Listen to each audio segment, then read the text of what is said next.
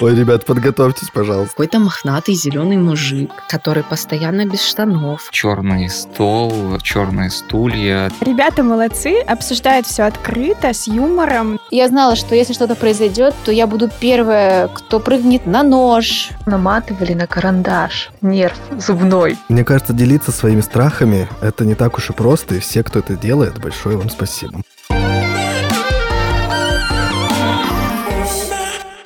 Всем привет! Это последний выпуск третьего сезона подкаста «Я боюсь». Здесь мы говорим о страхах, о том, что чувствует каждый, но не каждый готов обсуждать. Меня зовут Кирилл. Всем привет, меня зовут Аня. Привет, я Маша. Всем привет, меня зовут Саша. Сегодня будет, скажу честно, мой любимый выпуск, потому что это выпуск про детские страхи, и мы будем слушать и обсуждать ваши истории, которые мы собирали на протяжении всего сезона. И я уверен, это будет очень интересно. Не верится, что уже заканчивается этот год, а значит, заканчивается вместе с ним и наш третий сезон. Спасибо, что вы все это время были с нами, что вы слушаете, что вы подписываетесь, комментируете, оставляете отзывы на площадках для подкастов. Не забудьте подписаться на нас в соцсетях. Мы знаем, что далеко не все слушатели это сделали до сих пор. Понимаем, что и так сейчас много всякого контента, а вы нас слушаете ушами и дополнительных вам, возможно, ресурсов не надо, как вы думаете. Но на самом деле подписывайтесь на соцсети. Сейчас вот мы уходим уходим на перерыв, а в соцсетях что-нибудь да будет продолжаться, и мы с вами сможем быть немножечко ближе. Все ссылки есть в описании. Переходите и подписывайтесь. А я напомню о том, что у нас есть YouTube-канал, который называется подкаст «Я боюсь». Туда мы выкладываем аудиоверсии наших выпусков. Если вам удобно слушать, смотреть э, подкасты на YouTube, присоединяйтесь,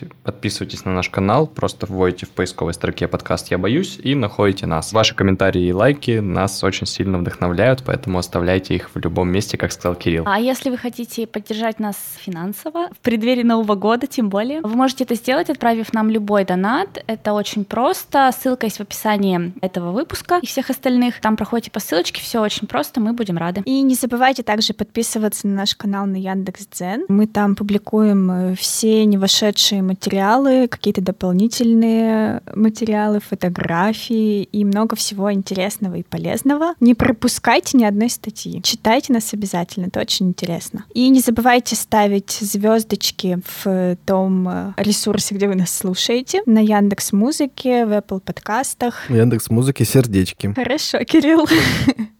звездочки или сердечки, в зависимости от сервиса, в котором вы слушаете подкаст. И самое приятное для нас — это, конечно же, ваши отзывы. Мы всегда с таким трепетом их читаем, радуемся. И вообще просто, ну, конечно, только положительным отзывам мы радуемся. Да ладно, хейтерам мы тоже радуемся, Маш. Ну да. Ну, конечно, Саш, тебя-то не хейтили. Радуется он. Так я хочу, я хочу. Пожалуйста, если вы хотите захейтить кого-то. Зато, Маш, как за тебя в кастбоксе заступились. Да, я вообще очень благодарна всем, кто написал приятные слова о моей крутавости, о моем голосе. Спасибо вам всем, ребята. Всех обнимаю крепко-крепко. И я хочу зачитать один отзыв, который нам пришел в Apple подкастах. Пять звездочек. Я думал, я хочу зачитать сейчас этот трек. Для тех, кто поддержал меня в трудную минуту. Кстати, Саша предлагал мне зачитать рэп, но я скромно отказалась. Как-нибудь в другой раз. Еще миллион фанатов заработала. Сейчас я скромно отказалась, я всех обнимаю, вы такие хорошие. Тут очень классный заголовок, написано весело и грустно. Ребята молодцы, обсуждают все открыто, с юмором, но при этом темы иногда действительно непростые и травмоопасные для психики. Есть разные мнения у участников, что тоже плюс. В общем, я вместо сериалов на кухне теперь слушаю подкасты. И это очень круто. Спасибо вам за такой отзыв. Мы очень рады, что мы вывестили Netflix или, или что там, что, где вы там смотрели сериалы. Да-да-да, отбираем аудиторию Netflix. Да, это для нас э, огромная-огромная честь. Спасибо, что оставляете такие отзывы. Блин, это вообще супер. Очень приятно, спасибо большое. Ну а на этом обязательная часть, которую вы можете слышать каждый выпуск, закончена. Я боюсь. Мы переходим к теме этого выпуска, и это ваши детские страхи. У нас есть несколько историй, и сейчас посмотрим, с какой же мы начнем. Вот так вот. Да, я тоже хотел этот звук издать, что это будет как что, где, когда. Волчок. Одна из них летит к нам в догонку к предыдущему выпуску, к выпуску про страх стоматологов. Мы сейчас с нее, пожалуй, и начнем для разогрева, а дальше послушаем, какие еще страхи бывали у вас в детстве. Ребята, привет! В общем, моя история про страх стоматолога. Так вышло, что я была у стоматолога в 12 лет, и следующее мое посещение состоялось только в 23 года. Потому что в 12 лет, как я это помню, как это происходило, мне нужно было удалить зуб, меня держало 6 рук. Насколько я помню, какая-то незнакомая мне женщина стояла сзади кресла и держала мою голову, еще какая-то тетенька держала мое тело, пульсирующее от страха, просто самой этой обстановки обстановки, даже а не столько звука бормашинки и всех этих специфичных запахов. Ну и, соответственно, третье делала свое жестокое дело, удаляя мне зуб. И после этого я, видимо, дала себе зарок, никогда я больше не пойду к стоматологу до той поры, пока эта индустрия не разовьется. В итоге, когда мне уже нельзя было терпеть просто, я записалась по рекомендации к женщине-стоматологине и вылечила спокойно все свои зубы без какого-то сильного дискомфорта комфорта. До сих пор вот уже 7 лет хожу только к ней. И в целом сейчас все зубами в порядке. Я просто иногда делаю чистку. Но я помню еще, как мне подружка рассказывала в детстве, как э, ей удаляли нерв, и она говорила, что его наматывали на карандаш. Нерв зуб и после этого это еще один мой был жуткий страх. И когда дошло до того, что уже в сознательном возрасте мне нужно было удалить нерв, в итоге все совсем не так, как рассказывали. Короче, все обошлось достаточно комфортно. В общем, я рада, что нынешнее поколение может сходить к стоматологу и, вероятнее всего, не получить травму на всю жизнь. Все-таки реально медицина далеко ушла вперед за это время. Это класс. Это класс, и спасибо большое Кате, которая прислала нам эту историю историю. Мы действительно много обсудили страх стоматологов, причины, и многие из них кроются в детстве. Вот так вот. В данном случае детский страх не подтвердился, и когда во взрослом возрасте Катя пошла, уже все оказалось не так страшно. Да, карандашей уже не было. Да, из методов э, кустарных удаления зубов и нервов у нас помимо двери еще добавился карандаш. Карандаш для нервов, да. Ой, это ужасно. Просто вот насколько Катя тут подметила, что ей подружка, да, сказала в детстве, что вот так вот делают. И она потом всю жизнь, ну не всю жизнь, там, а много лет а, в будущем этого очень сильно боялась. Вот насколько вообще, мало того, что взрослые там какие-то страхи внушают, потом еще какие-то сверхъестественные, типа там, не знаю, бабайки и все такое. Сериалы. Да, всякие еще фильмы. Плюс еще и сверстники друг друга, дети постоянно пытаются как-то уничтожить морально максимально, чтобы было очень страшно и очень ужасно, и это типа в прикол. А потом человек 10 лет реально этого боится. А ты думаешь, этого не было на самом деле, Ань? А, нет, ну может быть и было, но это, возможно, возможно, какой-то же из ряда вон выходящий случай. Я не думаю, что это было общей практикой, типа наматывать нерв на карандаш. Да, Ань, вот представляешь, ты подросток, который сходил удалять нерв, твой нерв намотали на карандаш. Ну как не рассказать? Ну вот как ты, как ты это должна хранить в себе-то? Это ж нереально. Я это все прекрасно понимаю. Возможно, даже там был совсем не карандаш, но если уж тебе так показалось, то надо рассказать об этом срочно. Да, да, да, да, да. А у страха глаза велики, как мы помним. Ну, пожалуй, я готов перейти к следующей истории, потому что она тоже немножечко про то, как история, рассказанная в детстве, влияет на тебя потом и рождает дополнительные страхи. Эту историю нам рассказал Саша. Спасибо ему за это. Короче, я иногда вспоминаю эту историю и пытаюсь понять, откуда она пошла, вообще с чего все началось. Все пошло с э, детского садика, где одна девочка, очень похожа на цыганку вообще, возможно, она и была цыганкой. Гуляли с ней, с компанией, и она подошла ко мне, я тогда стоял рядом с деревом, предложила мне встать спиной к дереву и закрыть глаза. Я не понимал, для чего это нужно, в общем-то, так и поступил. Она рассказала мне ту детскую присказку про черный стол, черные стулья, черную или темную комнату, про гроб, который черный, и, в общем, про что-то там еще черное. Это было офигеть как страшно для меня впервые, я никогда этого раньше не слышал. Кажется мне, что вот все пошло именно с этой истории. Я боялся уснуть, продолжался довольно длительное время. Я просил маму, чтобы она посидела рядом со мной, когда я засыпал. В общем-то, только так я мог нормально заснуть. А чего я боялся, так это того, что какая-то женщина или старуха будет смотреть в окно, а вообще, что она каким-то образом там что-то со мной сделает. Мотивы ее... Короче, я не понимал, какие у нее, в общем-то, были мотивы, но знал, что должно произойти что-то страшное. Знал, что эта старуха недобрая, и у меня был какой-то жуткий, жуткий страх, хотя я жил на третьем этаже, и вряд ли какая-то старуха, конечно, могла бы забраться на третий этаж, но это же не просто так, это какая-то наверняка мистика, ведьма. И Какое-то время я так жил. Э, не помню, что там родители предпринимали, чтобы э, я вернулся вот к обычному засыпанию. Помню только, как я от этого избавился. Ниже этажом жила бабушка. Как мне кажется, бабушка э, была очень православной, христианкой такой православной. Но, возможно, как я сейчас оцениваю это, с некоторым эзотерическим уклоном. Я ходил к ней на сеансы, а, на которых она брала какой-то тазик, делала там что-то там с водой, потом из этого вроде как тазика черпала ложкой воду, а капала туда воском из свечки, что-то там приговаривала, наговаривала или молилась, и потом воду из этой ложки пил. Ну, в общем, несколько таких сеансов а, помогли мне избавиться от этого страха. Возможно, на тот момент я понимал, что это что-то христианское, что-то что должно мне помочь, но вот помню только, что я что-то пил из ложки, воду, свечку, воск, капающий в эту воду, и какие-то там э, шептания бабсимы. Вот. Удивительно, что я помню вообще, как ее зовут, потому что это было очень давно, мне было лет... Я даже не могу сейчас вспомнить, сколько. Может быть, это была даже и не школа еще. То есть это было совсем, совсем в маленьком возрасте. Такая увлекательная, страшная история. Это история о том, как одна бабка прогнала другую. Да, я тоже хотел сказать, что непонятно, что страшнее, то, что Саша казалось, или что в итоге вышло. Это, знаешь, пожалуй, нужно срочно избавиться от этого страха, потому что я больше не хочу переживать вот это. Пить из ложки какой-то непонятный воск. Да, да, да. Я тоже подумала, что Саша просто устал пить из тазика. Я бы тоже отказалась от этого. Ну, вообще у вас были истории, мне кажется, раньше очень было распространено вот это вот какое-то заговаривание болезней, какие-то ведуньи, бабки какие-то, вот это все. Нет, я только помню, что мы гадали. Вот про гадание, вот там как раз тоже тазик, свечки, намазать пасту на зеркало, ждать гномика. Еще Пушкина вызвать можно было. Или кого-то пиковую даму. Я вспомнила, э, ну, она как бы не очень э, в тему, но это было смешно. В подростковом возрасте у меня был, не знаю, что это, ячмень на глазу. Ну, в общем, вот эта вот какая-то штука на глазу. Опять Анина история болезни какая-то.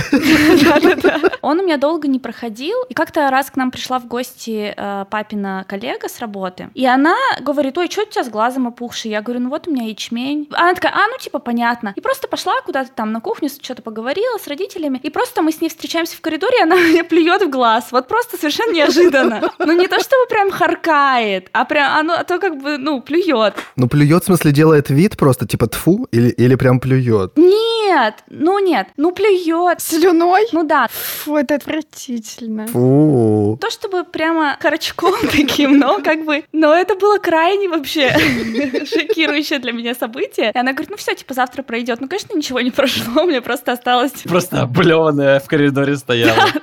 Да, да. Это ужасно. Это же еще какой-то посторонний человек абсолютно. Твои родители не перестали общаться с этим? А она, кстати, не при них это сделала. Ты им не рассказала? Ну нет, по-моему.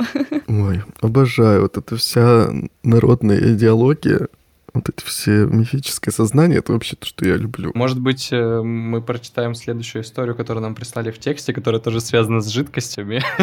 Хоть она и не совсем будет приятна, наверное, некоторым слушателям. Ой, ребят, подготовьтесь, пожалуйста. Это очень специфичный разговор. Так, я расскажу историю, которую прислала Лидия. Лидия, спасибо большое тебе за присланную историю. Итак, поехали. Захотелось поделиться одним из своих страхов. У меня эметофобия. Эметофобия — это сильная боязнь по отношению к рвотным массам. Это специфичная Специфическая фобия может быть также включать подкатегории, вызывающие беспокойство в определенных ситуациях, в том числе боязнь рвоты в общественных местах, страх увидеть рвоту, наблюдать за действием рвоты или страх тошноты. Это, скорее всего, определение с Википедии. Возникло это в глубоком детстве. Думаю, что я помню каждого человека, чье извержение я когда-либо видела. Мне сложно пользоваться общественным транспортом и долго находиться в тесном замкнутом пространстве с некоторыми категориями лиц, которые наиболее часто могут попасть в зону риска. Пьяные люди и маленькие дети, те, кто не контролирует свое физическое состояние. Если мне случается оказаться в маршрутке с очень пьяным человеком, и я вижу, что ему становится плохо, у меня начинается паника, учащенное сердцебиение, меня трясет, появляется слабость в теле, я могу разрыдаться и жутко хочется бежать как можно дальше. Не знаю, можно ли с этим бороться, но при возможности я избегаю подобных ситуаций, тщательно наблюдаю за людьми, которые находятся около меня, чтобы проследить за их физическим состоянием. При этом мне не страшно самой попасть в это состояние, или если человек заранее меня предупреждает, что ему плохо, плохо, и мне не приходится наблюдать этот процесс или слышать эти звуки. Самое тяжелое, что моя семья долгое время не воспринимала это всерьез. Думали, что это как у всех, просто неприятно. Сейчас мне 22 года, и не знаю, пройдет ли это когда-нибудь само, или долго ли мне еще жить с этим страхом. Ой-ой-ой. Я надеюсь, что если вы не отключились до сих пор, то у вас нет метафобии. Я вот прокомментирую. Лидия, спасибо еще раз тебе, да, за историю. Мне кажется, что у всех возникает такая вот э, сложность и проблема, когда они оказываются в замкнутом пространстве с человеком, который, которого, как ты говоришь, вот-вот ему станет плохо. Поэтому я вот со своей стороны могу сказать, что я тебя поддерживаю. ты не одна такая. Более того, я даже был в роли человека, на которого так смотрели. Если опять же говорить о как, как как там эта шкала? Спектр. Да, спектр, то у Лидии, похоже, это действительно крайняя какая-то степень, когда не просто тебе неприятно, а прямо трясет, ты впадаешь там в какие-то состояния. Помните, есть какой-то детский фильм про какого-то вредного рыжего мальчика, и там просто есть ужасная сцена, где вот это все происходит. Трудный ребенок, да, потрясающая сцена.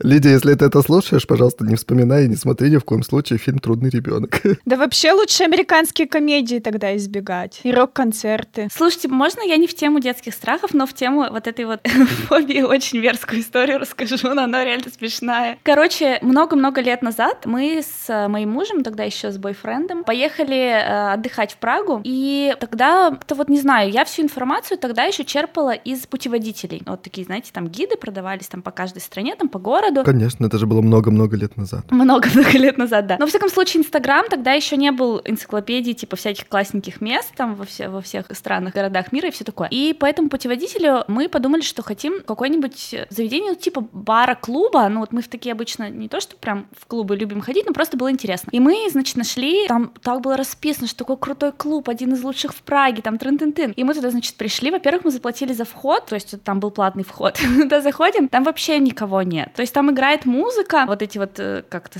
стетоскопы, да, бьют, но вообще никого нет. Блин, мне уже немножко страшно, Ань, что дальше будет. Да нет, там мне это не страшно. Вот там какая-то сидит парочка за столиком, и ну вообще, то есть никто, ну вообще никакой тусовки нет. Мы такие, типа, блин, ну все, профукали деньги, пойдем отсюда. Короче, мы, мы оттуда выходим, и там такой э, очень красивое лобби, коридор, и там белый диван кожаный, и на нем сидит китаец. И как раз, когда мы мимо него проходим, он начинает э, просто извергаться, как просто... Мы еще когда подходили, я смотрю, что он сидит на этом белом диване, как бы он абсолютно у него опущена голова вниз, но видно, что он уже вообще ничего не отражает. И, короче, его прорвало именно, когда мимо него проходили. Ну, в общем, вот так мы сходили в модный клуб. Вас не задело? Ну, нет, там широкий такой холл. А диван? Ну, вот белый диван, видимо, пришлось им потом оттирать. Это было отвратительно. А возможно, у человека был приступ э, ксенофобии. Он просто такой, эти белые. Эти белые с огромными глазами. Отвратительно. На самом деле это, конечно, очень заразительное чувство. Я тоже по себе знаю, что если я слышу вот эти звуки специфические, когда человек тошнит, или если я это вижу где-то вблизи, это происходит, конечно, все равно подступает какая-то тоже рвотный рефлекс, видимо, срабатывает. Это же тоже рефлекс, то есть это что-то, что срабатывает в нас э, вот на животном уровне. Организм пытается как-то себя спасти и видит какую-то угрозу в этом. Организм хочет социализироваться. То есть если один, ты где-то слышишь? Надо всем вместе. Маша, все, прекращай, блин. Лидия, я вам очень сильно сочувствую. Ну, Лидия, кстати, его бы, скорее всего, избегала, потому что она же говорит, что избегает подобной ситуации. Не пошла бы в этот клуб. Да, то есть все-таки это причиняет довольно много хлопот человеку. Он должен постоянно контролировать ситуацию, входя в любое помещение или тем более замкнутое пространство, нужно всегда оценивать, нет ли здесь какого-то объекта, представляющего опасность. Это, конечно, сложно. Мгм. Возможно, имеет смысл подумать о том, чтобы обратиться к специалисту, потому что все равно так или иначе это завязано на психологии, и, возможно, это можно как-то разрешить. Да, я согласна. Так что мы желаем тебе удачи, Лидия, и справиться с этим страхом и с этой фобией. И расскажи нам обязательно, если ты справишься. Нам интересно, серьезно. Мгм. Давайте что-нибудь еще послушаем. Эту историю нам прислала Анастасия. Давайте ее послушаем и узнаем, какой у нее был детский страх. Приветствую, подкаст «Я боюсь». Я бы хотела рассказать о истории, связанной с моим детским страхом. Эта история произошла со мной в возрасте от 4 до 6 лет. Я не помню, когда точно, но мать повела меня к врачу. Мне предстояла весьма сложная и болезненная процедура, но эта история связана не с боязнью врачей, а с клаустрофобией. Она же боязнь замкнутых пространств. В общем-то, перед процедурой я застряла в кабинке туалета, у которой заклинил замок. Я пробыла там всего лишь несколько минут, но они казались мне настолько бесконечными и настолько страшными, что даже после того, как работница вызволила меня оттуда, я все еще была в весьма шоковом состоянии. Операция сама прошла весьма успешно, но именно эта история не давала мне еще долго спокойно жить. Я очень боялась закрытых комнат, я боялась заходить в лифты или же те же самые общественные туалеты. Мне было страшно от того, что зайдя в какое-то замкнутое пространство, пространство, я оттуда больше не выйду. До подросткового возраста я примерно так жила, пока этот страх постепенно не сошел на нет, но иногда до сих пор мне становится неуютно в каких-то очень закрытых маленьких помещениях. Вот такая история. Спасибо. Да, спасибо большое. Слушайте, клаустрофобия, конечно, вообще очень распространенный и очень сильный страх. Меня очень сильно в детстве, я помню, поражали люди, которые избегали лифтов. Я никогда не боялся лифтов, я жил в доме с лифтом, но часто, если кто-то приходил к нам в гости, маленькие дети отказывались ехать в лифте и поднимались пешком. И для меня это всегда был такой как бы шок. Ну, что страшного-то? Ну, просто в лифте проедете, ничего страшного. Несколько раз в лифте я застревал в нашем, потому что он был старый. Но при этом вот клаустрофобия у меня не развилась. При этом само чувство клаустрофобии мне знакомо, потому что я был довольно крупным ребеночком. И несколько раз я застревал, когда мы играли в прятки. Погоди, где ты застревал, Кирилл? Сейчас расскажу. Когда мы играли в прятки дома, например, ну или где-нибудь еще, я несколько раз прятался в такие места, например, под шкаф под один, который стоит на таких довольно высоких ножках, но расстояние там не хватило, чтобы вместить меня всего. И я как бы на панике, чтобы быстрее-быстрее спрятаться, туда залез. И только когда вот как бы вот эта вот тревога прошла и, и азарт спрятаться, я понял, что мне довольно трудно вдыхать. То есть когда при дыхании я упираюсь в стенки этого шкафа и не могу ничего сделать. Я не дышу полной грудью. И вот тогда я испытал именно тревогу, вот такую клаустрофобическую, потому что тебе становится все страшнее и страшнее, тебе хочется дышать чаще и глубже, а ты не можешь, потому что на тебя давит. При этом тебе страшно вылезти, потому что это же игра в прятки. Это же самое главное, чтобы тебя ни за что никогда не нашли. И это было довольно страшно. Я попытался туда вылезти. Для этого надо было еще выдохнуть, и тебе и так не хватает воздуха. Ну, в общем, немножечко пугающее есть в этом, но у меня вот включается страх именно когда уже прям физически на меня что-то давит. То есть просто маленькое пространство на меня не влияет. Можно я тоже? Мне детское развлечение было. А, я была в аквапарке, и там, знаете, такая горка, которая закрытая, как труба, которая вот так вот извивается, извивается, и потом выплевывает тебя в бассейн. Только не говори, что ты застрял в трубе. Да, видимо, в тот момент, когда я туда полезла... Ань, а ты тоже была крупным ребенком? Да я была уже не ребенком. Ну. А полезла в детскую горку. Да она не детская была, блин. Да, такая дура, дура 30-летняя залезла. Ну-ка, детишки, что у вас тут? Да, это была взрослая горка. И то, там обычно подается вода, чтобы как бы смачивать эту горку, чтобы тебе легко скользить, да. И, видимо, когда я туда залезла... Смачивать перестали. Вода почему-то перестала подаваться. И я съехала где-то до середины, а потом я все, я остановилась просто. А там абсолютная темнота, то есть там никакой подсветки, вообще ничего нет. Абсолютная темнота, вот этот поворот. И, и я реально вот, мне стало очень страшно, и я реально вот руками, ногами себя как бы толкала, и пока не вытолкнула себя в, в этот бассейн. Я очень тогда напугалась. Ну, с одной стороны, меня рациональное осознание говорило мне, что ничего страшного, сейчас ты сама докарабкаешься, и все будет хорошо. С другой стороны, я еще боялась, что тот человек, который там за мной стоял в очереди, что он не дождется и поедет, он же не знает, что там происходит, и тоже до меня доедет, и мы таким бутербродом будем с ним спускаться. Ну, в общем, это было крайне неприятно. Ну, слушайте, помните, наверняка в детстве была такая какая-то идея, что если у тебя в там какую-нибудь щель между заборами пролезает голова, то ты пролезешь и весь целиком. Это правда. Это правда, Кирилл. Маша, это работало ни, ни в случае не со всеми, к сожалению. Ну нет, погоди, вот у тебя голова проходит, если по, по ширине, значит, ты можешь так плечи развернуть и пролезть. Маш, я тебе говорю, что это пробовано было много раз. Это работает не со всеми. Маша была просто из тех, э, знаешь, детей, которые подстрекатели вот эти, которые говорили, типа, да все нормально, сейчас ты пролезешь. Кирюха, что ты паришься, блин? Ну погоди, тебя это тоже пугает? То есть ты же как бы на открытом пространстве, когда... Да в смысле пугает, Маша? Он просто застрял несколько тысяч раз, и поэтому вот рассказывает. Это я просто уже, да, делюсь болью в терапевтических целях.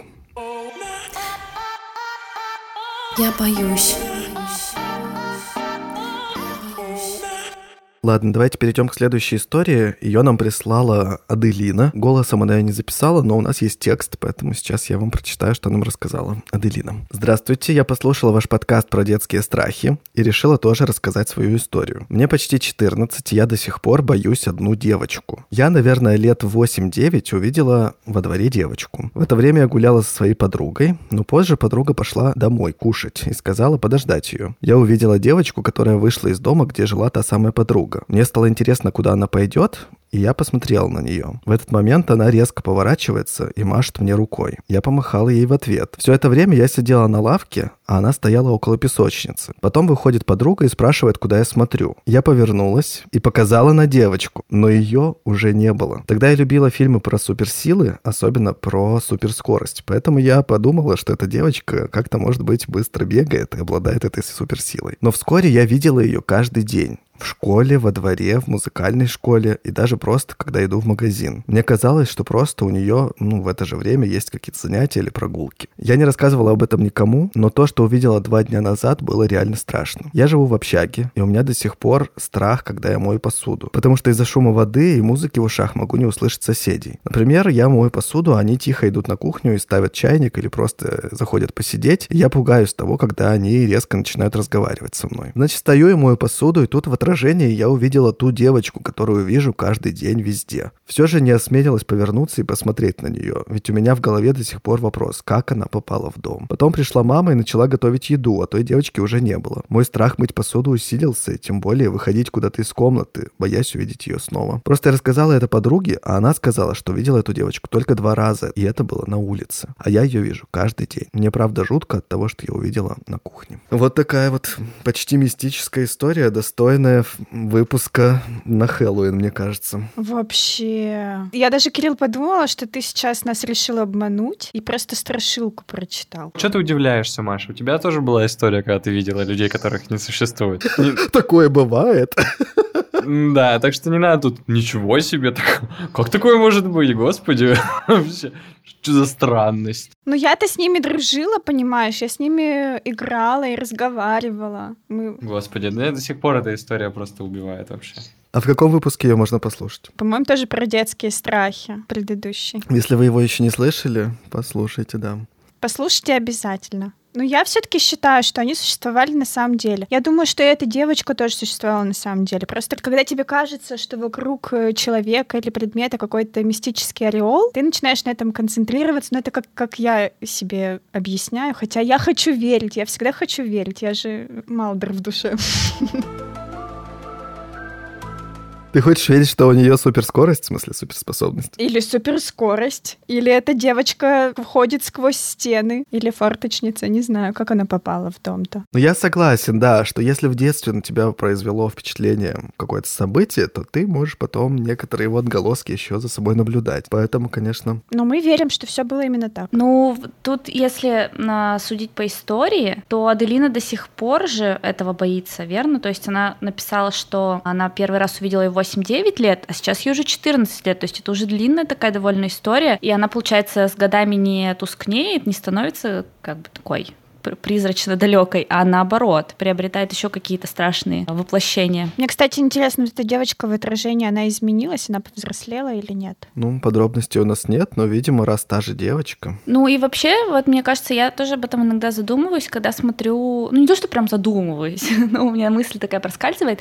Например, когда там смотришь, не знаю, какой-нибудь вот паранормальный фильм, и когда там э, героиня там вся, не знаю, в слезах, в истерике начинает кому-то рассказывать, что она там что-то видит или еще что что-то, или как обычно в доме бывает, она там подходит к мужу и говорит, я что-то слышал. Да нет, ничего, тут просто полы старые, вот так вот. И получается, что в данном случае человеку не верят. Я вот тоже думала, блин, вот если вдруг я что-то такое увижу, ну, что мне покажется странным, я вот начну рассказывать, ну, мне же тоже никто не поверит. И вот как быть? Нет, ну реально, а как быть в таком случае? Это тоже довольно страшно, когда ты, получается, думаешь, что что-то видишь, все остальные типа говорят, да это вообще бред. Когда тебе никто не верит? Ну да. Выстраивать доверительные отношения с людьми, Ань. Так а при чем здесь доверительные доверительный. Просто здесь происходит что-то необъяснимое, во что люди просто не могут особо поверить. Да, даже если это плод воображения или случайно, там, не знаю, галлюцинации или еще что-то, человек хочет, он боится или там переживает, он хочет в ответ получить какое-то, ну, сочувствие, сопереживание, либо хотя бы просто возможность там высказаться и, ну, что-то как-то вот найти поддержку хоть какую-то. Поделиться. Угу, угу. Да, вот, поэтому... А если это случится, присылай анонимную историю в подкаст «Я боюсь», мы здесь обсудим твой страх. Да ладно, Саш, я-то, я, я-то еще справлюсь, наверное, а вот просто, ну вот Аделине 14 лет, но это довольно еще такой возраст, как сказать, не, неустойчивый в плане там эмоциональности и всего прочего. Так что я даже не знаю. Я могу сказать про себя, в моем случае все-таки часто страх развеивается и уменьшается в разы, когда я немножечко погружаюсь в какую-то тему. Я в детстве очень любил секретные материалы, и вообще все мистическое меня привлекало. И больше того, я помню, как мне было скучно ходить э, до музыкальной школы, от, от дома до музыкальной школы. И чтобы этот путь как-то скрасить, я начинал себе представлять, что что-то здесь разворачивается какая-то история, что за мной кто-то следит, и мне нужно пройти определенным образом, чтобы меня никто не заметил, перебегая от дерева к дереву. Короче, я начинал себя как бы накручивать и начинал видеть уже в прохожих какие-то неодобрительные взгляды или подозрительные. И вот это все, и ты, особенно в детстве, когда у тебя живое воображение, ты включаешься в эту игру, и как бы реальность подкидывает тебе всяческие подтверждения. Поэтому мне кажется, что Аделине можно почитать что-нибудь научно-популярное, посмотреть, как работает наш мозг, как он создает какие-то всякие видения, фигуры и вот это все, и как он иногда обманывает нас и выдает несуществующее за существующее. Я не знаю, как бы это оценили психологи и вообще люди, которые занимается воспитанием детей. Я бы, наверное, если бы я была 14-летней девочкой, которая видит повсюду где-то какого-то ребенка, я бы подошла познакомиться. И общалась бы с ними, как Маша и делала. Абсолютно верно, Кирилл. Нет, ну серьезно, если ты уже знаешь, что это реальный человек, там за ним что-то стоит, он там живет в 15-й квартире, ты уже у тебя как-то, ну, не знаю, наверное, снимается часть страха хотя бы какого-то. Да, Таинственность пропадает. Ну и тем более, раз эта девочка, скажем так, преследует тебя с 8 лет и до сих пор ничего плохого тебе не сделала, возможно, у нее хорошие намерения. Ребята, у нее суперскорость, вы что не понимаете? Так это еще круче, блин. Да ты не догонишь ее, Маша. Мы не глумимся ни в коем случае над историей. Спасибо тебе большое, что прислала. Э, не забудь нам рассказать потом, как ты с этим... Получилось ли у тебя побороть этот страх и каким образом? Мы киваем и переходим к следующей истории. Ее нам прислала Ксения. У нее история сразу про два страха. Сейчас мы ее и послушаем. Ребята, привет! Решила записать вам свою историю. Но для начала хотела сказать, что слушаю вас я не так давно, примерно с лета, но я уже подсела. Мне прям очень нравится, интересно слушать. Прям создается такая атмосфера, как будто сидишь с компанией друзей, и каждый что-то рассказывает. И решила тоже как-нибудь поучаствовать. Я не знаю, попадет ли это выпуск, но, в общем, вот. Первый страх — это страх людей. И это все началось вот прям с младенчества, можно сказать. Я никому, кроме своих близких, там, родителей, бабушки, дедушки, никому не позволяла брать себя на руки. Я впадала просто в дикие истерики, и это просто, ну, я не знала, как это объяснить, почему так происходило, но просто я очень почему-то боялась людей. И вот мне даже мама рассказывает, говорит, мы приходим к врачу, врачу нужно тебя послушать, говорит, ты вытягиваешься как струна, начинаешь трястись, а, у тебя начинается истерика, слезы, ты просто вот у тебя вот страх, у тебя какой-то пунктик стоял. И я отчетливо помню, что когда я была в детском садике, были всякие хороводы, я безумно боялась Снегурочек, Дедов Морозов, каких-то еще персонажей. У меня фотографии со всех утренников в слезах, я сижу, реву, мне страшно. Я не знаю, как это объяснить, с чем это связано. Ну просто я безумно боялась, я была почему-то очень сильно привязана к маме. Я вот могу, там, не знаю, стишок рассказывать посередине стишка, начать кричать «Я хочу к маме! Я не хочу больше здесь стоять! Мама, забери меня!» Ну, как-то меня все таки успокаивали. Я хоть и впадала в такие истерики, но меня достаточно быстро приводили в чувство. Но вот почему-то вот такой дикий страх был. Хотя по сравнению с моим братом, он вообще такой коммуникабельный прям был. Всем шел навстречу, ко всем э, лес обниматься, всем позволял себя трогать, на ручки брать, тискать. Вот, ну, не знаю, почему так произошло,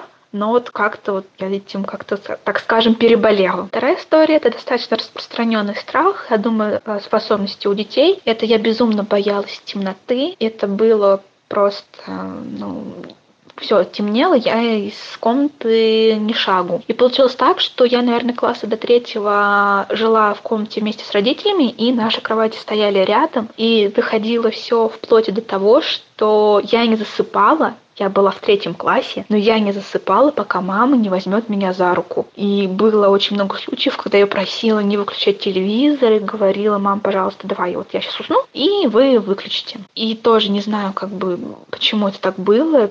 Это прям было остро, то есть я находилась в комнате не одна, прям рядом стояли кровати, дверь была всегда закрыта, но я очень сильно боялась всего этого. Спасибо, Ксюш, тебе. Мне кажется, делиться своими страхами — это не так уж и просто, и все, кто это делает, большое вам спасибо. Да, я присоединяюсь. Да, еще спасибо тебе большое за обратную связь, как ты, наверное, знаешь. Мы очень сильно всегда радуемся этому, искренне спасибо тебе большое. Ну а что вы думаете о самих страхах? У вас была в детстве боязнь людей, чужих? У меня, мне кажется, нет. Я вот сколько помню, мама рассказывала, я все время что-то ругался там с воспитателями в детском саду, с сверстниками, которые у меня были в группе. Я единственный человек, который спал всегда на раскладушке в коридоре, потому что как только наступал какой-то сон час, меня все время переселяли. Это, знаете, это, ну, это я сейчас тоже, может быть, не очень в тему расскажу, но просто мне это преследовало всю жизнь там до университета. У нас сегодня исповедальный выпуск, так что, Саш, давай, жги. Да, да, да, да, да, да. Ну, конец года, знаешь, надо подводить итоги. Я в детском саду все время меня не пускали в спальню, я даже не знал, как она выглядит, блин.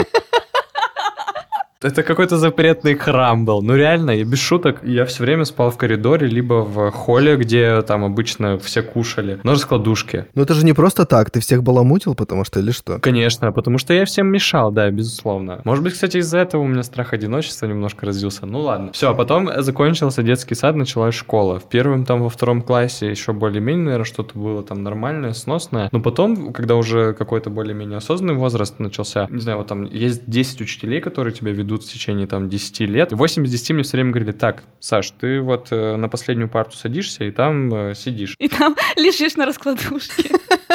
Да, у, да, у нас э, не так много было детей в классе, как э, сейчас, там, по 30 человек. У нас было там порядка там 20, может быть, 18 человек. Но вот это вот расстояние, где я сижу один на последней партии, и все остальные ученики сидят э, за 3, там, 4 парты впереди от меня, продолжалось все время, блин. Начинался учебный год, и я приходил на первый урок, там, например, на биологию на какую-нибудь прихожу, сажусь такой, типа, как будто ничего не было в прошлом году, сажусь там на третью парту, там, или на вторую, и мне так говорят, так, Саш, ты забыл, где ты сидишь, кажется?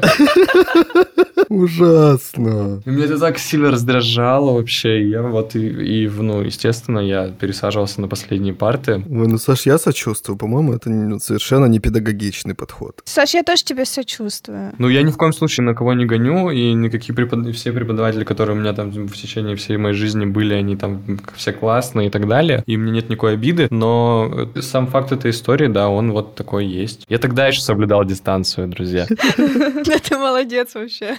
Я в детстве был очень общительным ребенком, и такой страх мне не знаком, но я почему-то вспомнил, как моя сестра не давала никому вести коляску. Она была совсем еще малютка, сидела в коляске, и как только я, например, прикасался к коляске, чтобы ее вести, она поворачивалась и начинала кричать, и просто говорила, нет, пусть мама везет коляску, и никому, никому, кроме мамы, это не было разрешено. Так потому что, Кирилл, ты начинал там вот это вот придумывать, что тебя преследуют, там через деревья прыгать и так далее с коляской. Кому это?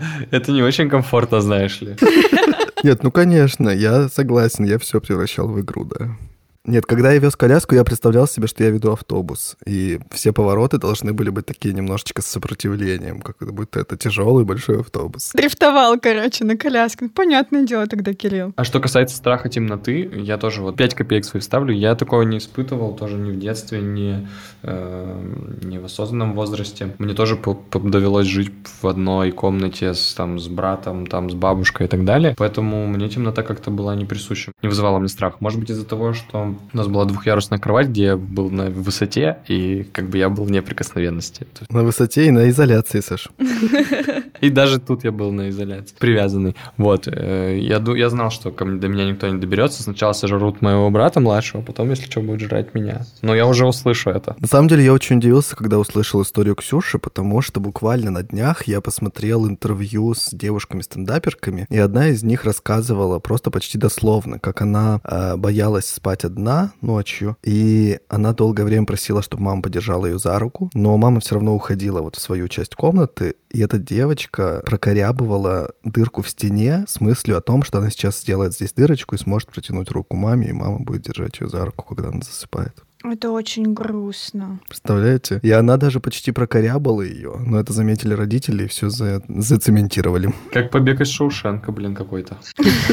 Да, она заделала это все плакатом с Ритой Хейвард, а песок выносила в штанах. Ну что ж, мы переходим к следующей истории. Я думаю, что давайте зачитаем тоже текстовую историю. Да, давайте. Тимофей написал нам ее уже очень давно, поэтому я думаю, что стоит прочитать. Привет, вы вроде уже обсуждали страх общения и разгоняли тему про социофобов, но у меня, кажется, есть интересный случай. Я боюсь быть непосредственным и дружелюбным. При этом могу позвать официанта через весь зал, спросить что угодно у кого угодно, позвонить куда-то. Но быть улыбчивым и легким Жуткий страх, особенно с незнакомцами. Считаю, что меня обязательно отвергнут и пошлют лесом. Боюсь быть шумным, так сказать. Вот такой вот необычный страх. Противоречивый такой. Спасибо, Тимофей. Противоречивый, да. То есть Тимофей не боится... То есть он не боится общения непосредственно, он боится именно раскрыться, видимо, людям и показаться каким-то вот уязвимым. Да, боится, что его отвергнут. Это глубоко как-то для нашего сегодняшнего выпуска, мне кажется. Слушайте, я думаю, что надо просто быть самим собой и, ну, как бы не париться за... И не бояться, да, Саша? Наш любимый совет. Ну да, вот все, вот такой, такой, да, любимый совет. Будь сам собой, не бойся, чувак. Просто не бойся, Тимофей. Не, мне кажется, что, ну, не хочется, мне, конечно, никаких советов давать, но, возможно, ну, как бы я, например, для себя э, решала бы такую проблему, будь она у меня, а, я бы, наверное, пыталась э, тренироваться на людях, с которыми безопасно это делать. Там на друзьях, которые точно там не обсмеют, типа не на кошках, да, например, на, может быть, на родственниках, на самых близких людях, которые нормально воспримут то, что ты будешь улыбчивым, типа таким хей-хей. Вот, и если почувствовала бы я вот в этой э, безопасной атмосфере себя хорошо, почувствовала, как это круто, то, возможно, потом бы стала пробовать уже с другими людьми. Но вообще я понимаю, на самом деле, немного отчасти этот страх, потому что у меня такое, например, бывает, когда я куда-то захожу и говорю там с улыбкой, здравствуйте, я хочу сдать что-нибудь, например, химчистку. А я вообще очень вежлива вот с незнакомыми людьми, всегда улыбаюсь, и мне там в ответ прилетает какая-нибудь, ну просто такая реакция, типа, что у вас? Что-то у меня такое было. Зачем вы сдаете химчистку, у вас чистое пальто? Нет, оно, оно не чистое, оно вот, вот здесь грязное, здесь незаметно, у вас что, типа, тысяча рублей лишнее, что Ну вот такой вот разговор. И я после этого, я, конечно, сдала пальто, но у меня уже не было никакого желания абсолютно позитивно проводить дальнейшее время. Потому что иногда реально встречается какая-то неадекватная реакция тому, что ты делаешь. Да, я согласна. Да даже не то, что неадекватная, а просто, ну вот я лично тоже иногда боюсь с незнакомцами или с малознакомыми людьми попасть не в свою волну. Потому что я такой человек достаточно эмоциональный, и если у меня что-то в жизни случилось, мне надо это эмоционально рассказать, ну это, это реально так. И если я, например, попадаю на какую-то спокойную реакцию или на безразличие на какое-то, мне кажется, ну, что этот человек ко мне холодно относится, и что он меня в душе осуждает сразу за вот это вот мое у меня тут сейчас такое. Вот. Поэтому я, скорее всего, в следующий раз ему, ну, вообще ничего не расскажу уже этому человеку. Вот, поэтому я понимаю Тимофея. Я когда прочитал историю Тимофея, тоже мне показалось, что я в каком-то смысле понимаю, о чем идет речь, хотя у меня немножечко другой аспект, как мне кажется. Я замечал это часто в подростковом как раз возрасте, и я жил в маленьком городе, я вот не знаю, в каком живет Тимофей, но там создается какая-то очень специфическая обстановка, когда для того, чтобы ты считался как бы нормальным или крутым или классным, ты должен быть, что называется, опасным. То есть, когда ты идешь по улице, ты должен излучать вот такую жесткость, самоуверенность, ты не должен улыбаться, вот ты должен быть каким-то немножечко таким смурным, вот. И мне кажется, что, возможно, это может быть связано в том числе с этим, что человек боится показаться как бы искренним еще каким-то из-за того, что у него не хватает вот этого общего ощущения безопасности, ощущения пространства, в котором можно чувствовать себя э, как-то спокойно и легко. Что с этим делать, мне сложно сказать. Я бы, наверное, пошел путем рассуждений о том, что будет, если я поведу себя открыто, дружелюбно и спокойно. Вот что самое страшное может произойти, если я себя так поведу. И насколько важна для меня оценка какого-то другого человека, если мне будет так комфортнее. Возможно, это может сработать. Не всегда с первого раза, но тут, как обычно, все дело в практике.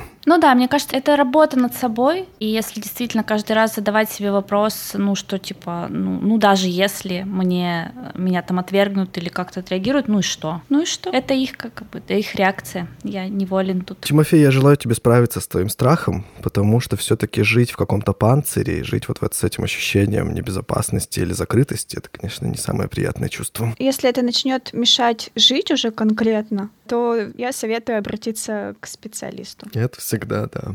Кстати говоря, у нас сегодня последняя коллаборация. Коллаборация, да, с нашим партнером средой для изучения английского языка Flow от Яндекс Практикум. И как раз в тему дружелюбия я себя поймала на мысли, что я в среде вот этой вот изучения английского, именно общения с э, носителями языка, становлюсь немного другим человеком на эти 15 минут, потому что все, кто мне попадался, тьютеры, они супер-мега позитивные. И иногда мне даже кажется, что это реально связано, может быть, ну потому что это все-таки английский язык. Э, он какой-то такой, кажется, типа, ну, такой позитивный.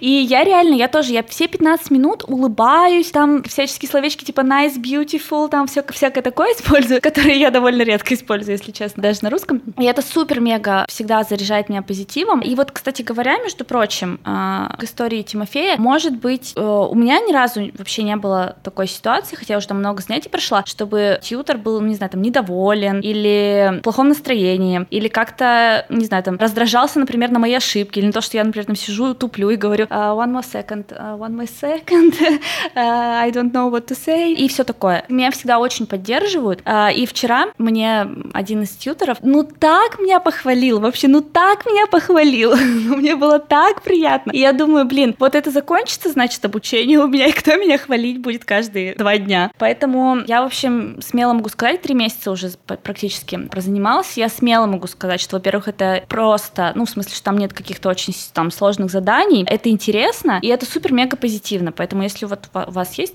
желание а, не только поизучать английский, но еще и пообщаться в таком позитивном эмоциональном тоне, то я прям очень рекомендую. Это круто. Да, впереди как раз новогодние праздники, целых там 10 почти дней каникул, и вот эта вся опасная эпидемиологическая ситуация, мне кажется, не сильно позволит разгуляться в эти дни. Зато вот можно напитаться позитивом и начать изучать английский язык. Ссылка есть в описании, переходите по ней и начинайте изучать английский вместе с Flow от Яндекс Практикум.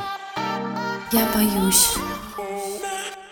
Ну а мы переходим к следующей истории. Ее нам прислала Света. Света уже делилась с нами историей, когда рассказывала про то, как она засыпает под телевизор. Как вы помните, это было в выпуске про... Про страх одиночества. Да. Послушаем еще одну историю Светы. Привет, подкаст. Привет, ребята. Сегодня хочу вам рассказать свою увлекательную историю о том, как мне сложно было засыпать в детстве и какую ответственность я на себя взяла тогда. Наша комната с братом находилась на, скажем так, в углу квартиры. Это была трехкомнатная квартира. Мы жили на втором этаже. И я не знаю, откуда я подумала, что к нам могут залезть воры или прийти грабители. Может быть, я услышала или увидела какую-нибудь историю очень страшную. И подумала, что к нам обязательно кто-нибудь залезет. И моя кровать стояла в комнате так, что я могла одновременно видеть и балкон, и коридор, который ведет к входной двери и комнате родителей, а также могла наблюдать, подняв голову, окно в своей спальне. Таким образом, я каждую ночь заворачивалась под одеяло, высовывала голову и ворочалась до тех пор, пока меня не вырубит, проверяя, не залезает ли какой-нибудь силуэт на балкон, не шуршит ли замок в коридоре входной двери, не смотрит ли кто-нибудь на меня в окно моей комнаты. И я в эти три точки смотрела каждую ночь, когда засыпала, каждую каждую ночь я думала о том, что вот если сейчас кто-нибудь залезет, я обязательно покажу всю свою силу, я спасу свою семью, я буду героем, и я никого не дам в обиду. Я, будучи пятилетним, э, семилетним, восьмилетним ребенком, да, я жила в той квартире до 15 лет, но не помню, когда у меня эта проблема закончилась, но я четко понимала, что когда я была маленьким ребенком, я была очень смелым ребенком,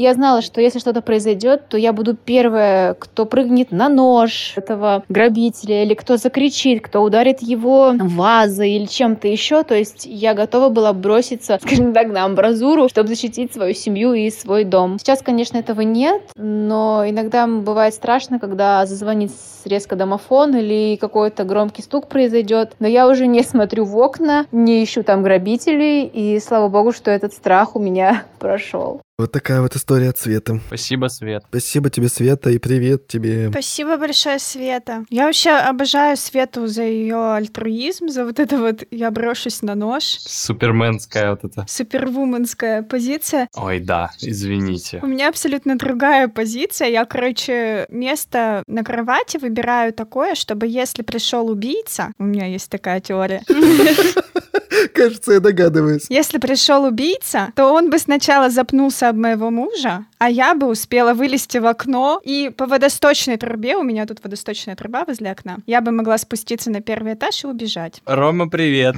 Ой, это классно, Маш, молодец. Главное, что ты уже спланировала выход. А Света на нож готова броситься. Вот это вообще... Меня... Ну, была готова в детстве, потому что она взяла на себя вот эту ответственность. Вообще, на самом деле, я замечаю, что это нередкая история, когда дети думают, что на них лежит какая-то ответственность, и они прям начинают переживать, переживают за маму, как она там что-нибудь, переживают за папу или переживают за братика. Знаете, вот часто бывает, когда несколько детей в семье, и вроде бы еще совсем малыш-малыш начинает переживать за совсем вот э, грудного ребеночка и всячески его опекать, оберегать, там пылиночки сдувать и ходить вокруг него. То есть вот эта вот штука с тем, как включается ответственность непомерная для ребенка, мне кажется, это важно еще родителям тоже отслеживать, чтобы вовремя прийти как бы на помощь, потому что для детей важно ощущать чувство безопасности что их защитят, а не они должны кого-то спасти и защитить. Да, с Кириллом согласна. Я, в общем-то, очень-очень разделяла, и, может, отчасти даже сейчас разделяю Светины вот чувства. Я, конечно, там не следила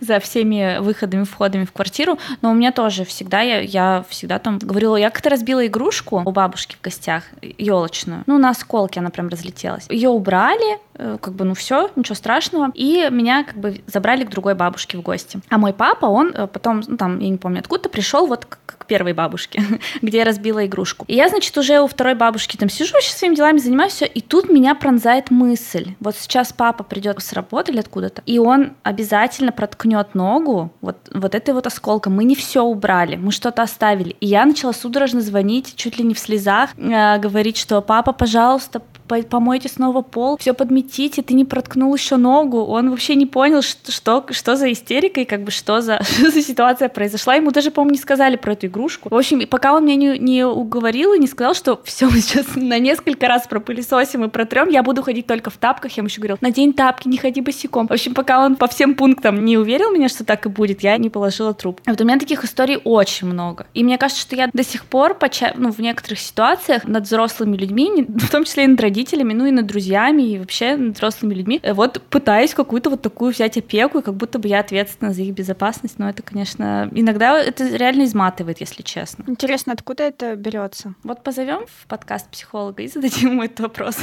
Все узнаем наконец-то. Ну а мы переходим к следующей истории. Ее нам прислала Валерия. Спасибо тебе за это. Сейчас мы узнаем про твои детские страхи. Ребята, привет! Я бы хотела рассказать вам свою историю про свой детский страх. Значит, послушав ваш выпуск про фантазию, я поняла, что я являюсь абсолютной противоположностью от вашего гостя. Значит, я человек с максимально вообще развитой фантазией, и она мне иногда мешает жить. Мне кажется, не про к психиатру.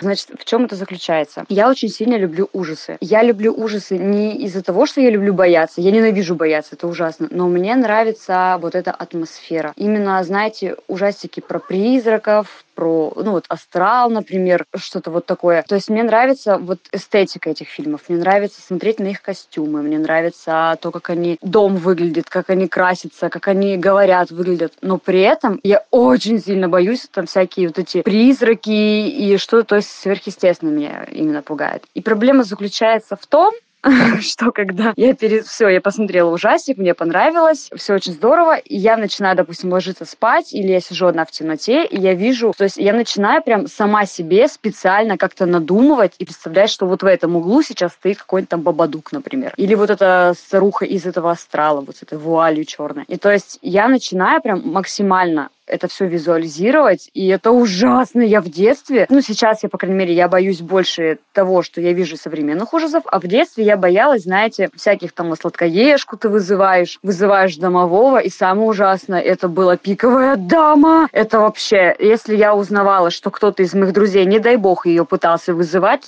помадой чертил лестницу по вот этому зеркалу, я прям представляю, как она сгорает постепенно, и что тут же стук в дверь, и тут вот она стоит вся в черном платье, платье как раз вот, знаете, стиля 30-х годов. Если я узнала, что кто-то из друзей это делал, я вообще с ним не общалась, потому что мне казалось, что если эта женщина, она узнает, что я дружила с этим человеком, она придет еще и за мной и начнет меня душить. Спасибо большое за историю. Мне, на самом деле, вот есть что добавить про вторую часть, где про вызывание духов и прочее. Я вспомнил, как мы в детстве. Я съездил в э, детский профилакторий, какой-то завод, дал путевку, я съездил. Я познакомился там э, с компанией детей, ну, примерно моего возраста, кто-то постарше, кто-то помладше.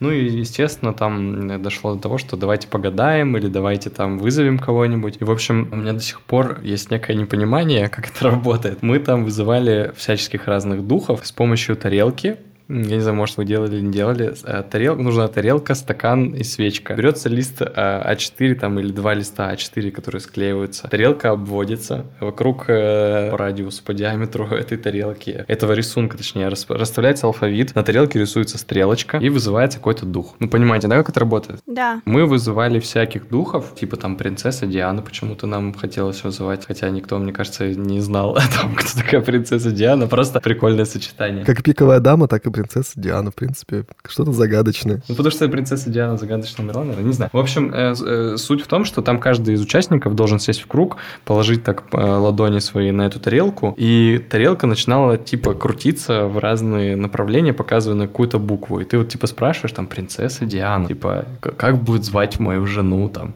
так вот. И там тарелка начинает крутиться, это, это, ну, как-то это работало, я не знаю, как это работало. Э, и показывала на, по, по буквам нам, типа, имена. Вот э, я запомнил навсегда, что в 27 лет я должен жениться, и жену мою будет звать Света, по-моему. В общем, мне уже 27 произошло. Ждем, ждем знаки судьбы. Но это, это не было страшно, как, например, вот из истории, которую нам прислали. Саша, я тебе предлагаю посмотреть довольно занимательное видео на YouTube. Э, оно называется «Премия Гарри Гудини». Ее основная основали ребята, которые продвигают научные мировоззрения и развенчивают разные мифы обо всем таком мистическом. И нередко там они говорят обо всяких э, спиритических сеансах, о вызывании духов и о том, как это работает на практике. Но это действительно очень пугающе было. Я помню, что я ездил в детский лагерь, и там обязательно кто-нибудь да предлагал э, начать вызывать духов. Для меня это был какой-то жуткий процесс, и я отказывался обычно в этом участвовать, потому что мне казалось это не безопасным. А, а мне всегда нравилось, мы вот этим э, промышляли в какие... Короче, когда-то принято гадать, я не знаю, Кирилл, ты, наверное, знаешь, как там по православному календарю, когда надо гадать. Или вообще никогда. Святки или что-то там после Нового года или перед Рождеством. Короче, там есть какой-то магический э, отрывок времени года, когда, когда можно гадать. Или, ну, заведено. Короче, не знаю. И мы собирались с девочками в общаге в универе у кого-нибудь в комнате и гадали. И вообще это было забавно, потому что сначала все такие, ха-ха-ха-ха-ха, мы не верим, мы не верим, а потом, а давайте не в моей комнате духа вызывать. Мне там еще спать одной потом. И когда мы разъехались все по квартирам, уже закончили универ, как бы в общаге все равно, видимо, еще, ну как бы не очень страшно, ты же уедешь через пять лет. А когда все разъехались по своим квартирам, типа, ну что, у кого гадаем на Рождество? И все такие, ну нет, я что-то не очень хочу. Да и что потом? Нет, нет, вдруг он потом придет ко мне, этот дух, мы его там вызовем. Ну окей, ладно, Никто не верил же, девочки, ну алло. Так они никогда и не погадали. Ну что ж, мы переходим к следующей истории, которую нам прислали текстом. Эту историю нам прислал второй Тимофей. Тимофей слушает наш подкаст. Если у вас есть знакомый Тимофей, срочно посоветуйте ему подкаст «Я боюсь». Итак, история Тимофея. Я, конечно, не могу назвать это детским страхом, так как детство у меня еще не прошло, но все же хочется поделиться. Как-то раз я проснулся ночью и увидел, что мамы дома нет. Я начал паниковать. Мне было 6 лет, и меня до этого оставляли дома когда я болел. Я смотрел все комнаты и не нашел нигде маму. Включил телевизор, и в этот момент там шел какой-то ужастик. Мне стало очень страшно, и ничего лучше я не придумал, как выйти на улицу и ждать ее там. Я подумал, что так страшно не будет. Я попытался открыть дверь, но у меня не получалось. Я пошел на балкон. Благо бы жили мы на первом этаже, и от окна до земли было 3-4 метра. Я спрыгнул и услышал, как кто-то мне сверху кричит. «Эй, Тимош, ты что делаешь?» Это была соседка сверху. Я сказал, что потерял маму и буду ждать ее на улице. Обошел дом и сел на скамейку у подъезда. Ко мне вышла соседка, посадила меня на колени, а я в этой ситуации уже ревел, и она посадила посадила меня на колени и сказала, не реви, я сейчас позвоню твоей маме. В итоге через минуты две-три пришла мама и объяснила, что ей позвонил человек с работы, и надо было срочно отдать документы, так как он уезжает. В общем, закончилось все хорошо. После этого я дико боялся оставаться один, придумывал себе, что никто больше не придет, в смысле, что мама уже не вернется или родители не вернутся. И старался ходить днем гулять. Но сейчас я с этим справился и понимаю, что никто меня не бросит. Где-то глубоко в моей голове этот страх отложился, и это все воспоминание вместе с ним осталось. Мы, по-моему, уже даже рассказывали как-то истории о том, как мы оставались одни дома. По-моему, это тоже было как раз в выпуске про детские страхи в прошлом. Если вам интересно, послушайте его. Но, пожалуй, это знакомая история каждому, потому что рано или поздно ребенка всегда оставляют одного в первый раз. Для некоторых это становится довольно серьезным испытанием. Но одно дело, когда тебя к этому подготавливают и говорят, что вот ты уже взрослый, мальчик, например, останешься один, там бла-бла-бла. А другое дело, когда ребенок просыпается и никого дома нет, это вообще капец. Знаете, Тимофей повел себя очень смело, по-моему. Он попытался сразу же выбраться из дома. Вообще. Потом понял, что это не получается. Спрыгнул с балкона. Просто вообще человек такой немножечко маленький спецназовец. Прям как ты, Кирилл, когда шел в музыкалку. Прям как ты, Кирилл, только все наоборот, да? Я боюсь. Эту историю нам прислала Татьяна. Привет. А, хотела рассказать свою историю про детские страхи. В году десятом мне очень нравилось смотреть разные ужастики. Я их смотрела, но реагировала совершенно спокойно. Ну, прикольно и прикольно. А летом, когда мы поехали в лес, причем мы ночевали где-то вот посреди озера, лес, ничего не видно, лето, темно. И мы решили, почему бы нам не прогуляться по дороге ночью. И мы уже вышли на дорогу, наверное, километра полтора от лагеря, и мы начинаем вспоминать, какие мы ужастики смотрели. Я вспоминаю, а помните ужастик «Поворот не туда» про каннибалов? Что они ездили на стареньком пикапе, который дребезжал, который, ну, было слышно издалека. Посмеялись, посмеялись и идем дальше. Не прошло и десяти минут, как мы слышим вдалеке, что-то едет. Причем ездят с грохотом. Подшипники стерты, колодки стерты у машины. Но мы понимаем, что оно несется на большой скорости. Оно все громыхает. И это все где-то в лесу. Темно. А нас человек четыре шло. Но мы скорее все по кустам, потому что это был жесткий страх. И после этого все дни, находясь в лагере, ночью я не выходила никуда за пределы лагеря, потому что страх был, что это гребаные каннибалы. Мы понимали, что там через километров 10 есть какая-то деревня, но все равно страх именно на это лето остался жуткий. Мы до сих пор об этом вспоминаем и смеемся, но в то лето это было очень страшно, потому что накаляли тогда ситуацию все. Это был очень жесткий удар в сердечко, честное слово. Спасибо вам большое. Спасибо, Татьяна. Мне кажется, это, знаете, как э, мы уже про это говорили частично в самом начале, когда происходит коллективный коллективная истерия. Нагнетание. Нагнетание, да, когда кто-то там даже, может быть, придумывает какие-то дополнительные еще ужесточающие эту историю вещи. А вот там я, как, кстати, видел, что там фары горели, и они были красные, как будто там кровью. Да, и мужик ногу человеческую доедал. И мужик, да, да, да, вот это вот все. А на самом деле там просто на мотоцикле ехал за водой какой-нибудь там Иван, Иван Петрович, там вот это вот. Нет, ну вообще ребята довольно отчаянные, согласитесь. Просто ломануться куда-то ночью по дороге, выйти из лагеря своего. Это как бы вообще уже достойно. Достойно фильма ужасов, потому что именно такие глупые поступки обычно приводят людей к каким-то страшным вещам в фильмах. Да, им еще нужно было разделиться и по разным дорогам идти. Да, да, да, да. Я вот думаю, какие у нас храбрые слушатели. И люди из окон выпрыгивают, чтобы там найти маму. Люди идут просто пешком, когда это не нужно делать вообще ни в коем случае. Но дети, они вообще на самом деле безрассудными часто бывают. Я вот тоже вспоминаю свое детство и какие-то моменты, когда я бы сейчас бы в жизни бы так не сделала. И это вообще не вызывало вызывало даже никаких сомнений. То есть это не то, чтобы подумаю, взвешу-ка я все за и против. Вообще ни одной мысли. Просто надо сделать и все вот такую вот хрень. Какую-нибудь подобную. Инстинкт самосохранения не до конца сформирован. Вообще, да. Мне просто кажется, что дети до какого-то момента жизни не, ну, думают, что они бессмертные. Реально. Ну, о последствиях просто, да, не думают о последствиях. Ну, вообще, ходить по темным дорогам не очень безопасно, ребят. Не стоит это повторять, если что. Если вы думаете, что храбрые это клево, лучше не надо. Это вот этим ребятам повезло, и они, скорее всего, встретили какого-то просто селянина, а могли кого-то нехорошего встретить. Кстати, мы ведь так и не узнали, чем закончилась сама вот эта история. Просто машина пошумела, и они пошли обратно. Ну да, получается. В общем, спасибо вам за ваши истории. Больше всего я восхищаюсь, что вы находите в себе силы и смелость обо всем этом рассказать, и это здорово. Спасибо. Следующая история нам прислала Саша в Инстаграме. А здесь, по-моему, даже целых две истории небольшие. Я их сейчас зачитаю. Первая из страхов, которые я вспомнила, боязнь крови. Но не просто вид раны, скорее те жуткие кадры по НТВ, когда, смакуя подробности, операторы выхватывают входящие в кожу иглы и капающую с лезвий бритвы кровь. Я даже отчетливо вспомнила, как чуть ли не в истерике убегала в другую комнату, когда мама вместо того, чтобы переключить канал, просто ждала окончания не самой приятной части. Не знаю, откуда такой страх мог взяться, ведь всяких серьезных травм и случаев с порезами у меня не было. Возможно, какой-то фильм подействовал слишком сильно, не знаю. Ну а второй страх, который я вспомнила, даже порадовал мою любящую фантастику душу.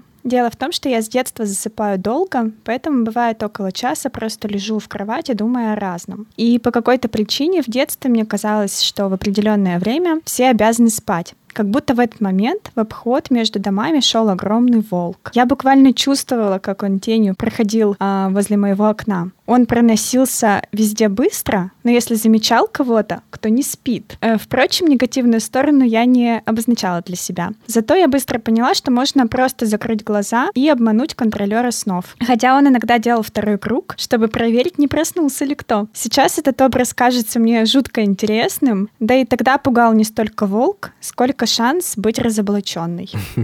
Вот такие истории. Вообще крутые, да? Какой слог и какая сказка просто. Да, а вторая история вообще как будто бы хочется такую книгу прочитать. Как там было сказано, контролер снов. Это прикольно. Еще неизвестно, что он с тобой сделает. Не так давно у Валерии Гай Германики вышел фильм, который называется, по-моему, «Тайный волк» или что-то такое. Да, ты, кажется, даже в каком-то в самом начале подкасте давным-давно говорил о том, что выйдет этот фильм. И вот и он вышел.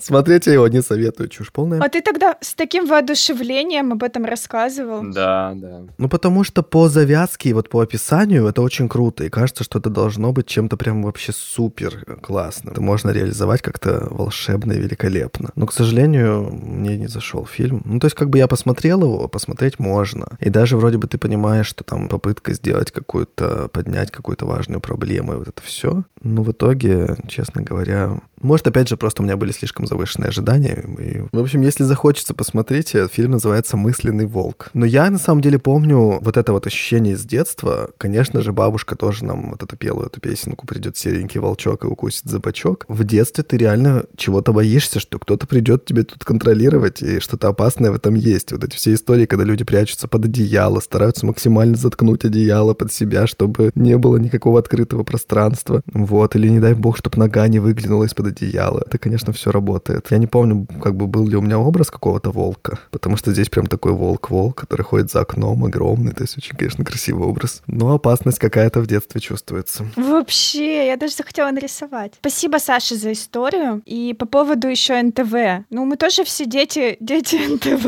и я тоже прекрасно помню вот эти вот... Ну, серьезно, вы что, не смотрели криминальную Россию какую-нибудь в детстве? Да криминальная Россия по первому была, Маш, ты давай не путай. Слава богу, что не дети РЕН-ТВ. Погодите, а на НТВ что было? Следствие вели? Следствие вели с Леонидом Коневским было. Да, вот, я вообще фанатка. Да это-то до сих пор есть. Или час пик, или ЧП.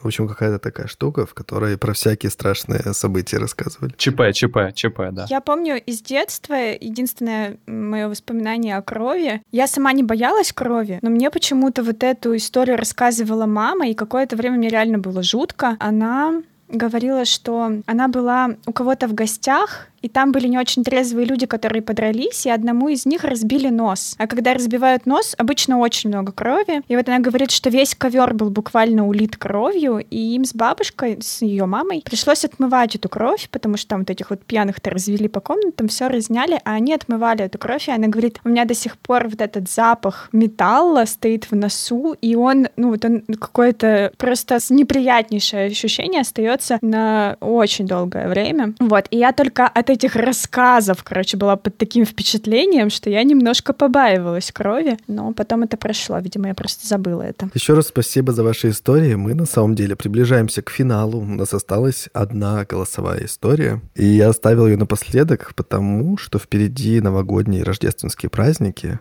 и она немножечко история про детский страх, но вот с оттенком Рождества и Нового года. Санта-Клаус убийца. История о детском страхе. Все началось под Рождество. Мне было 7 лет, я приехала на зимние каникулы к бабушке. Был сочельник, к нам пришли родственники, все кушали кутю, сидели за столом, ну а детям включили телевизор. И вот тут произошло то, что повлияло на меня на многие годы вперед. Сразу нужно сказать, что бабушка живет в своем доме, и вот в комнате, где стал телевизор, также было зеркало, которое такое вот высокое, в деревянной раме, с пола в потолок, и в нем всегда отражается вход в бабушкину комнату, в которой нет дверей, но есть занавески, которые всегда открыты.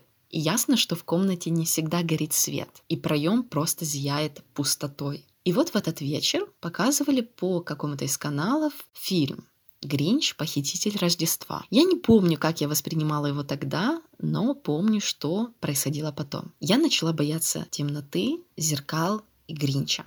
Самый банальный страх — это, конечно же, зайти в свою комнату и включить свет, потому что мне казалось, что вот сейчас я протяну руку включателю, и кто-то меня схватит, или какие-то там звуки, или отражение глаз в темноте начнет проявляться. Потом мне снились сны, где вот этот образ, похожий на Гринча, приходил ко мне из темноты или из проема дверей. Притом не только в бабушкином доме это все происходило в моем сне, но также в моей квартире, то есть в моей школе, везде, где я бывала часто. И вот он приходил, останавливался, мерзко улыбался своей улыбкой, я видела только глаза и улыбку, сам образ расплывался, и вот на этом моменте я просыпалась. Я, конечно же, говорила родителям, но они воспринимали это просто как детский страх, который пройдет рано или поздно. Также я боялась зеркал, потому что мне казалось, что я сейчас подойду к зеркалу, если очень долго буду в него смотреть, то моя улыбка превратится в его улыбку, и мои глаза станут как глаза Гринча. Я, кстати, не боялась самого Джима Керри, да, который играл Гринча. Я смотрела его в других фильмах, мне даже маска не страшна была абсолютно. Но меня испугал именно образ Гринча. Время проходило, я поступила в универ, я уже не боялась настолько сильно темноты, потому что в комнате ты живешь не один. Я даже смеялась над своей которая быстро выключала свет, закрывала дверь и бежала в кровать, чтобы я не схватил кто-то из темноты. Год назад я решилась пересмотреть этот фильм. Я помню, я специально была в комнате не одна, я надела наушники, включила его и поняла, что он очень странный, потому что какой-то мохнатый зеленый мужик, который постоянно без штанов ходит. Маленькая девочка, она в его логове. Он делает какие-то мерзкие вещи, пакостит. И вроде бы все заканчивается хорошо, но фильм оставляет какое-то мерзкое ощущение. Я не знаю, я не поверила Гринчу в конце абсолютно. Я не поверила, что он изменился. Но я поняла, что больше всего меня напугало в Гринч. Это смесь человеческого и животного, чего-то анималистичного. Я еще разговаривала со своим папой, и он сказал, что в детстве у него был жуткий страх Фантомаса